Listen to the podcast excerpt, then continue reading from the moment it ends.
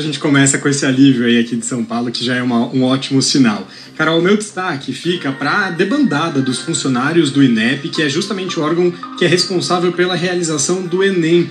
Pelo menos 29 funcionários já pediram exoneração do Instituto nessa segunda-feira, sendo que falta menos de duas semanas para o início das provas do Exame Nacional do Ensino Médio. Isso preocupa ainda mais essa debandada.